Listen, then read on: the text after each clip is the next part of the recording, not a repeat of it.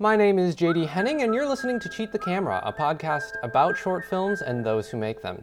Today, I'm talking with Ken Carlson about his proof of concept film uh, about Dungeons and Dragons, and uh, it's a really fun fan film.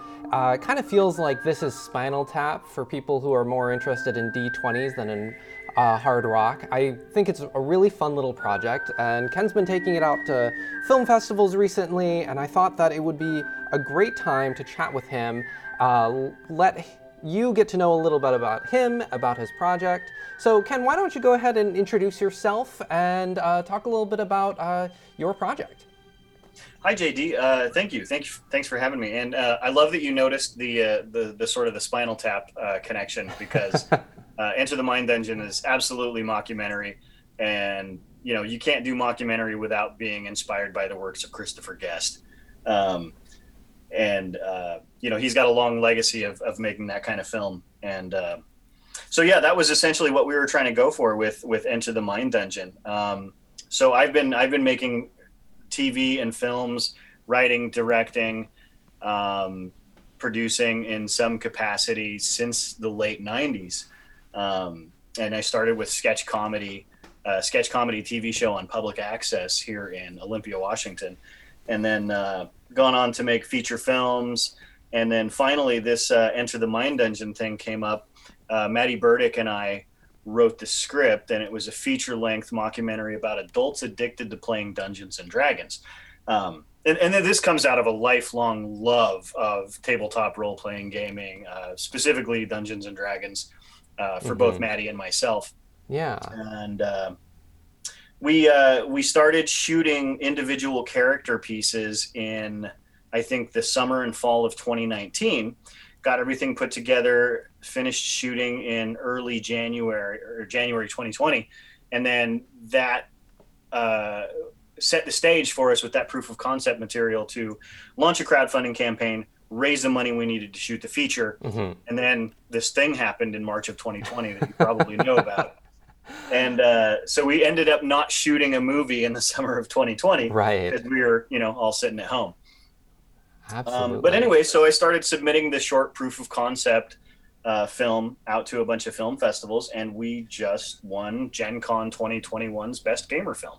Yeah, and congratulations on that. That's really exciting. Thank you. No, I'm so stoked. It's Gen Con. That's like the gaming festival. Yeah, it's uh, I've I've been to Gen Con once before, and uh, for those who haven't been, it is it is it's something else. That's that's really exciting. So, why do you think your project connected with the fans at Gen Con as the way that it did? I think there is sort of it, it comes from a place that when you watch it, you know that the people that wrote it uh, are familiar with the source material. Mm-hmm. I, I, mm-hmm. think it's uh, it's pretty clear when you watch it that Maddie and I are both like diehard Dungeons and Dragons geeks and have been. I mean, we've we've both played pretty much every edition of of D and D that there is to play. uh, loved and or hated it, um, and we're so we're essentially making fun of ourselves with this movie. Um, and we decided to take it a step further and add add some elements of you know what if these what if these people were really addicted and and couldn't quit because you know we always joke about right being addicted to games and stuff like that like i had actually you know i, I don't know if you know but like diablo 2 has recently been remastered and come out and right I, I can't right. touch it because I had a severe Diablo 2 addiction uh, many years ago. So I just I can't go anywhere near it. So what if this like this you know video games can really be addictive? what if Dungeons and Dragons were addictive, and what if it were an actual illness? Right. And, and so this character decides to start this study, and that's kind of how the the film starts with this is a study that this guy's doing to figure out why these people are addicted to Dungeons and Dragons. Eventually, it evolves into something a little greater, where he's actually a mad scientist experimenting on these people, and they have to learn to work together as a D and D party to overcome their, you know, their differences and their flaws, and basically defeat the mad scientist. I love it. Oh, that is that is excellent. That is just perfect. I, uh, yeah, and I know that you're uh, still submitting this to film festivals, but I hope at some point you'll you'll kind of let the whole world see the proof of concept because it certainly is fun. And even even in the those 15 minutes, you do get to see the characters start to evolve and the roles that they play start to kind of expand outside of well, he's just the the documentarian filmmaker to oh, he's clearly hitting on all of the women there. And I, yeah, that was that was great. It was a really it was it was nice, and there there are just some really fun lines in there. I don't I don't know where they come from. If uh, if I hope that they're not from personal experience, but uh, one of the characters is talking about, I believe the the dungeon master and how she originally met him on on like an AIM message board or something like that for Buffy the Vampire Slayer, which is obviously you know deep deep inside the hole of fandom already. And she Right. she said that his descriptions of ni- neck biting were the best, which is ah just a beautiful beautiful line. Right, Uh, absolutely. Yeah, so why don't you uh, talk a little bit about the process of writing this uh, with your with your co-writer Maddie Burdick? Uh, how how did that process work for you? Um, it, it's very interesting, and and um, so it, I'm really good, I think personally, at responding to stuff that is initiated by someone else. So Mhm. Maddie sent me, uh, I think I want to say ten to twelve pages that were like the first 12 pages and he's like this is an idea i think it's kind of cool maybe we could do something with it and i think he was just thinking of a, a short film Right. uh, and then I took it and I read it and I was like, I love this. I'm totally inspired. And I think over like the next two days, I wrote like 40 pages. Oh wow. Uh, and I and I just like every once in a while, like something just you know lights a fire. There's an inspiration. Uh, you know, I, I used my inspiration die, I guess. Um, and, and wrote 40 pages. And then I sent it back to Maddie, and he was kind of overwhelmed. He was like, Oh my gosh, I hadn't anticipated it going in this direction. Uh, give me a few days. I need to think about this. Um, and I and I think he might have been a little worried that he was kind of losing uh, the helm, uh, as it were, of the Mhm, project. But mhm. but we worked through that, and then he added you know 20 to 30 more pages and sent it back to me, and then it just kind of snowballed. And I was like, I was like, dude, we we have a feature film here Mhm. um, and we and we went through it and and we worked it. So with Maddie and I, it wasn't really we don't really write together as much as we, it's like a tennis match, and we and we lob it back and forth. Right. Um, it, we both have very different styles, I think, of of jokes and what we think is funny. Um, and I think that the blend uh, is great because if it's all one kind of joke, eventually it gets stale Right. like i think you need slapstick in there Right. um, like you said like the descriptions of neck biting and the where he says uh, you know we played vampire the masquerade which was pretty much just going out to bars and pretending to be vampires um, that's like Uh. maddie style comedy and then where where like i brought in like the whole the orderly tasing Right. um, the characters like because i was like i want to see some action i want to see some slapstick um, but yeah so uh, gosh writing yeah Yeah, that's that's really interesting. The the sort of metaphor of a tennis match lobbing back and forth. I that's really fascinating, and I, I imagine that would really get some very different voices and sensibilities into your project, which hopefully kind of meld into a a stronger alloy than either of the individual parts on their own. Uh, speaking of the tasing, I I was wondering how did you film that without actually electrocuting anyone?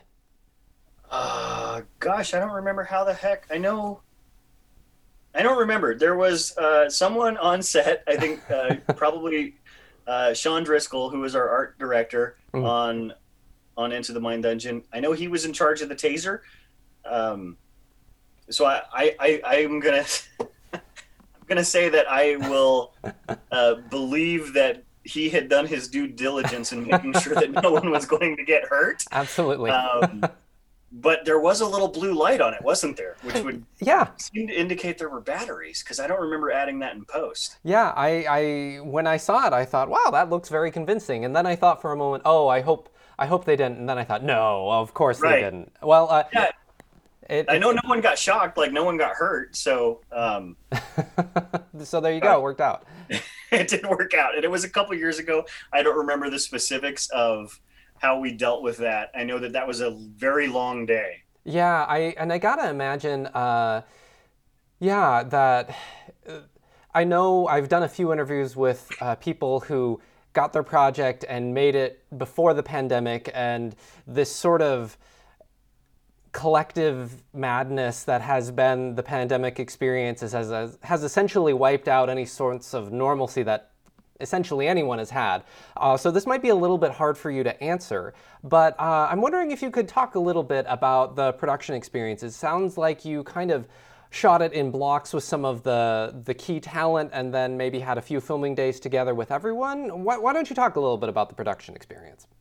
Yeah, absolutely. So so what we did is is and this is I mean this project is I think inherently challenging at a micro budget level because mm-hmm. our core cast is so big. Mm-hmm. Like we've got I think like 6 or 7 main characters. Yeah. Um like that that that is just like already a difficult bar, mm-hmm. especially when you have scenes that require all of them being uh, in one location at the same time. Mm-hmm. Um, and so, kind of the way we set that up, approaching the proof of concept, was that we were going to have one day where we shot a variety of scenes from the script where everybody's together gathered around the gaming table. Right. So that was one long day, and we rented out the Eagles Club in Olympia for one day to shoot that scene. Okay and I think it was scheduled probably at least a month in advance, if not two months, just to make sure that everybody could get the day. Right.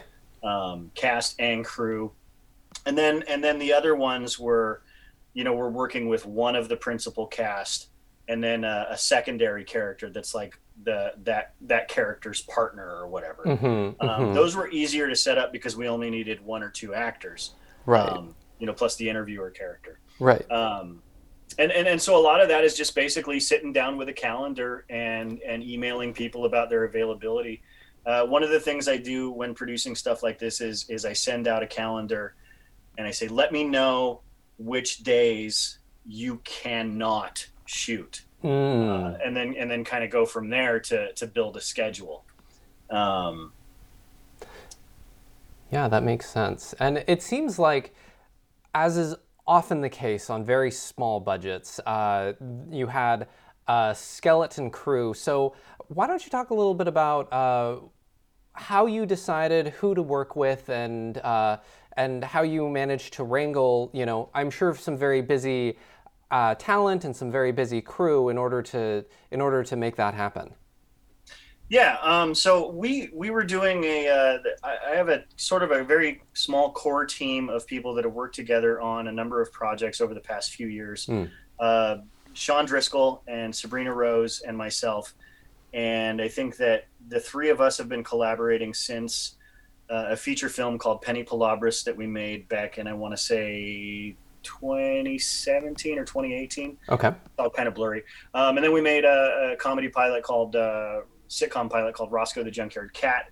Um, and we would do regular meetings where we talk about projects, mm-hmm. um, brainstorm kind of where we want to go and what we want to do. Mm-hmm. And Sabrina, particularly, is very well connected in the independent film community. Mm. And I utilize a lot of the relationships that I've built on past projects. Mm-hmm. Um, I think in Enter the Mind Dungeon, most of the actors I've worked with previously. Okay. Um, and I and I try to cultivate good relationships so that you know when I have a new project upcoming, I say, "Hey, would you like to work on this new thing?" And and usually the actors are like, "Heck yeah!" Um, so like Tabitha Bastian, Alyssa Kay, um, Amelia Sampson, I've worked with with all of them before um, Enter the Mind Dungeon, and and as far as crew goes, we we have uh, a couple connections, you know, and, and um, you work with people, you like working with people, you, you know, someone who's got a certain um, sort of, what do you call it? Uh, the way they see things. Like uh, mm-hmm. we brought on uh, Leo King as the director of photography hmm. um, because uh, there's a certain way that he sees things that I thought would be a good addition to the project. Um, gosh, yeah, I don't know. I guess it's it's really just about forging relationships. Yeah. And, uh, yeah, that makes a lot of sense. And you're located uh, sort of in the greater Seattle area, if we generalize a little bit, correct? Yeah, absolutely. So I'm in Olympia. Okay, great. Yeah. And so I imagine that, particularly if you're not in one of the big filmmaking centers, if you're not in Los Angeles or Atlanta or New York, then developing good relationships with uh, with people in your area is kind of critical because you'll end up seeing them again. Yeah, absolutely. Um, for better or worse, uh, Olympia is a is a small town, Mm-hmm. and you're gonna if you're gonna work with people in Olympia, you're gonna be working with a lot of the same people. Um, and I know we found our team over the past few projects, like casting calls, for example. If we just put them out in Olympia, we don't we don't get a lot of response. We don't Hmm. get a lot of feedback. We actually have to reach out to the greater Seattle area. Mm-hmm. Um, a lot of our actors end up driving uh, down to Olympia from Tacoma or Seattle to work on projects with us. It's just the more population you have, the greater the pool of talent there is. Um, Yeah, yeah, that seems to be that that makes a lot of sense. Yeah. Uh, and so moving on from the process of of production, let's talk a little bit about what post production was like for you. Uh, how did you wrangle that, and uh, how did you come to the project in its state that it is in now? So I think uh, the the short proof of concept piece was uh, little scenes and sequences taken directly from the feature script. Mhm. Okay. And we had so much material because we shot individual character pieces. Mm-hmm. It's it's I could probably put those individual character pieces together and create almost a feature length out of just that. Hmm. But um, so the the short proof of concept that I sent you that you've seen as it is right now is almost exactly as it appears in script form. Okay. Um, we had so much improvisation on set that is like solid gold, Mhm. but I wanted to keep this just really by the book. Um, and so that was kind of how I set out to edit, um, which was frustrating and challenging at times because like there's a, there's a lot of a lot of jokes that, that come up improvisationally that are just killer to me, um, Mhm. and I think that's that's part of the the having such a solid foundation in the script, and then having such really great actors on your set is that when you have like James Clark who played the interviewer Mhm. uh, and Alyssa Kay, Mhm. um, they're they're just going back and forth. Like once again, it's that tennis ball thing, and and uh, and the and the classic rule of improvisation, which is yes and. Mhm. um, So so they they're turning out great stuff that was never scripted, and and I, I disciplined myself to not include that and just to keep it by the script, and that other stuff is is sort of in uh, in a bank that I can draw on later if I need to. Um, Right, that makes a lot of sense. Uh, did you, uh, so in the editing process, it sounds like you did the assembly yourself. yes, I did uh, all of the editing myself. Yeah, that's a, sounds like a, a great way of making sure that the edit comes together the way that you want. Uh, and were you doing the editing during the pandemic as well? No, I think pretty much by the time let's see, what March 2020 is when the uh, the, the the the stuff really hit the fan. I think Mhm. the the cut was pretty much done at that point Okay, gotcha. Well, that's great. because we were we were use, we were gonna I was gonna use that to uh, as a part of the crowdfunding campaign to raise the financing to shoot. I mean, we were already blocking dates for the summer. We Mhm. were already booking venues for the summer um, because you know when you're when you're shooting a a feature film with seven principal characters and and a dozen tertiary or secondary and tertiary characters, you got to you got to like you got to book it months in advance. Yeah, that makes, And, um, yeah, that makes sense. Yeah. Luckily, we didn't like hadn't put any deposits down, so Mhm. didn't lose any money. But hmm um, and you know the whole the whole thing's been challenging for everybody. Yeah, yeah. I I mean this is a this is a podcast about entertainment, people who make it and people who enjoy it. So we're not going to talk a, a lot about it, but I'm sure for all of us there have been there have been much greater difficulties than just our favorite television show coming out a little later. Uh, Right, the absolutely. pandemic, yeah, seems to do that. Yeah.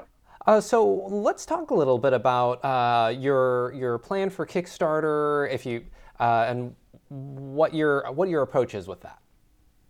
Um, well, it was interesting. At that time, I had never done a crowdfunding campaign before, Mhm. uh, so I had very little experience going into it. Um, and I think that the budget that I had drafted was beyond anything that I had ever worked with budget wise. Hmm. Okay. Um, so I was kind of skeptical that we were going to be able to do it, and we were our our team was trying to figure out ways that we could approach this uh, to to cut the budget right. Because it was it was already huge. But but we thought, you know, there's enough of us on board. If everybody, you know, promotes this and chips in, we we might be able to do it. Mm-hmm. We can, you know, we can raise this money. But one of the first things that we decided as a, as a way to try to uh, sort of cut the budget down was not to pay ourselves. Um, Mm.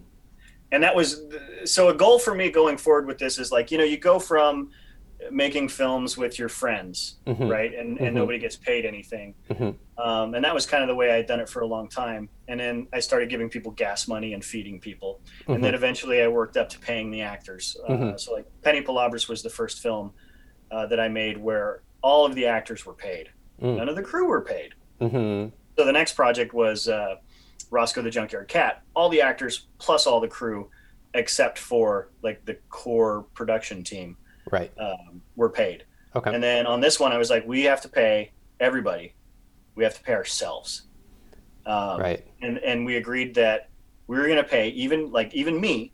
Uh, and even like Sabrina and Sean and, and Leo, everybody's going to get paid. It's only going to be minimum wage, but we're at least we're going to pay everybody. That way, Right. we're not just doing this for free because Right.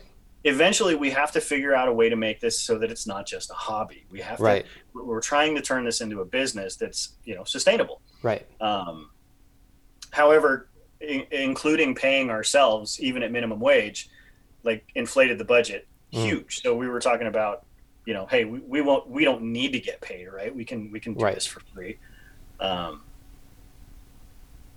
gosh. Yeah. Yeah. Yeah. you know it's a labor of love when paying yourself is the stretched goal on a on a Kickstarter. right and that's and that's probably a great idea that i didn't even think about because i'd never done a crowdfunding campaign but like paying the the talent and booking the venues and and all the props and stuff could have been you know the main goal and then paying ourselves could have been a stretch goal so, did you end up running that Kickstarter campaign? we did not Gotcha. So it sounds like you have uh, you have some ideas uh, waiting in the wings. What what is next for Enter the Mind Dungeon? uh, so right now we're i'm still waiting on word back from a few festivals uh, uh, about whether or not uh, it's going to show there. There, there is a website, entertheminddungeon.com, where people can go and check out uh, some of the individual character uh, uh, pieces and whatnot. Mhm. Uh, and you can you can join the mailing list there and find out when the short proof of concept is going to be screening. Um, with Gen Con, it screened uh, not only in Indianapolis at the festival, but but it also screened online via the Fantasy Network. Hmm. Um, so a, a lot of festivals are going a hybrid route because Mhm. of the challenges presented by you know quarantine and the pandemic, which is kind of cool. Right. Um, it's a nice evolution of the concept of the film festival, I think. Yeah. Yeah, for sure. So at this point, uh, and I kind of moved on to other things in, in 2020 because I couldn't really go out and make movies. I started uh, finally uh, self-publishing comic books that Hmm. I kind of put on the back burner for 20 years. Um, and so right now I'm actually very focused on finishing a four-issue limited series of comic books, and I'm and I just finished the third issue. So I got one more to go. Once I finish that back, once I finish that up, I'll probably dive back into movies. Yeah, it Um, sounds like you have a lot of uh, creative goals and intentions. Yeah, I do, and it's it's uh, it's really honestly, man, it's the only thing that keeps me sane. Um, Yeah. if I'm not writing or, or or filming or drawing or playing music, um, I just I'll lose my mind, you know. Yeah, no, I understand that. There were definitely days, many days, uh, possibly months, or even perhaps years during this pandemic where the fact that I, I had a project in the offing, something that I was working on, kind of allowed me to just keep on plowing through the, the sort of dull horror of living in the midst of a pandemic. I, so I totally understand that. Um, well, I'm, I'm wondering, I know that there are a lot of other people who might be super fans of tabletop role playing games or skateboarding or craft beer, and they might have an idea similar to yours where they're a mega fan, they want to make a project. For somebody in that sort of position, what advice would you give them? Well, the first the first bit of advice that I would have is to say you can do it. You just um, it helps to get organized. Hmm. Um, but get yourself and some friends together. Everybody's got a camera now. Mhm. Um, you know, when I when I first started making stuff back in the late '90s, everybody wasn't carrying a camera around in their pocket. hmm Uh, but now everybody's carrying a camera in their pocket, which is at least uh, probably three to four times the quality of the best cameras that were available to me back then. Right. So you can make a film. You can make a short film. You can make a feature film. Um, you can do it. Make sure you have a good script. That's that's where that's the foundation that everything else is built on. Mhm. And uh, so write, write a lot, and then do it, and pay attention to your sound. Get good audio. Uh, and that was a mistake that I made for a long time. And I look back at my body of work from the earliest days, and the writing, I think, is is is there for for the comedy sketches, Mhm. But the audio is just so awful Hmm. that no one's gonna no one's gonna watch something with bad audio, and so at this point with the technology that we have, there's no excuse for bad audio. Right, right. Yeah, that makes sense. Uh, so it sounds like, and and it seems as if you know you've been doing this for a while. Your most ambitious project is not your first project. Uh, it's it's your most recent project. Uh, I imagine that, and you know, particularly for for somebody who's not in one of the, you know, not in Los Angeles, or I guess even somebody who is in Los Angeles, you you want to be working with people in order to in order to develop those good creative relationships. Yeah, absolutely. Um, and, and this was a struggle for, for me for a long time, but uh, networking is, you know, networking and building relationships is how you get anywhere doing anything like this. Yeah, yeah. And I was, unfortunately, uh, throughout most of like my 20s and even into my 30s, I was just this angry, angry guy that thought that uh, this should be a meritocracy and this should be based on the quality of my work rather than the relationships that I forge. Mhm. And I'm, I guess, a late bloomer or an idiot who takes a long time to learn things. But I finally figured out, you know, at 43 years old, that uh, relationships, you know, who you know matters more than what you know.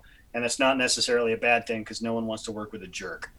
Absolutely. No one wants to work with a jerk. It even That's it. rhymes. Doesn't even matter how good you are. No one wants to work with you if you're insufferable. Yeah, yeah, no, that that really is true. Well, I that's most of the questions that I have for you, Ken. Uh, I'm wondering where can people find you or get in touch? Where can people find Enter the Mind Dungeon? So enter the mind dungeon you can find at entertheminddungeon.com. Mm. Uh, you can find me at kenzofkc.com. Um, that's my website. There's information about uh, my filmmaking, my comic books, other stuff up there. Um, and yeah, I'm going to be at the Grit City Comic Show uh, Saturday, October 9th. I don't know when this podcast is going to come out. Um, Probably after October 9th, but okay. regardless. Um, but also, I'll be at the King Con in Renton on October 30th and 31st.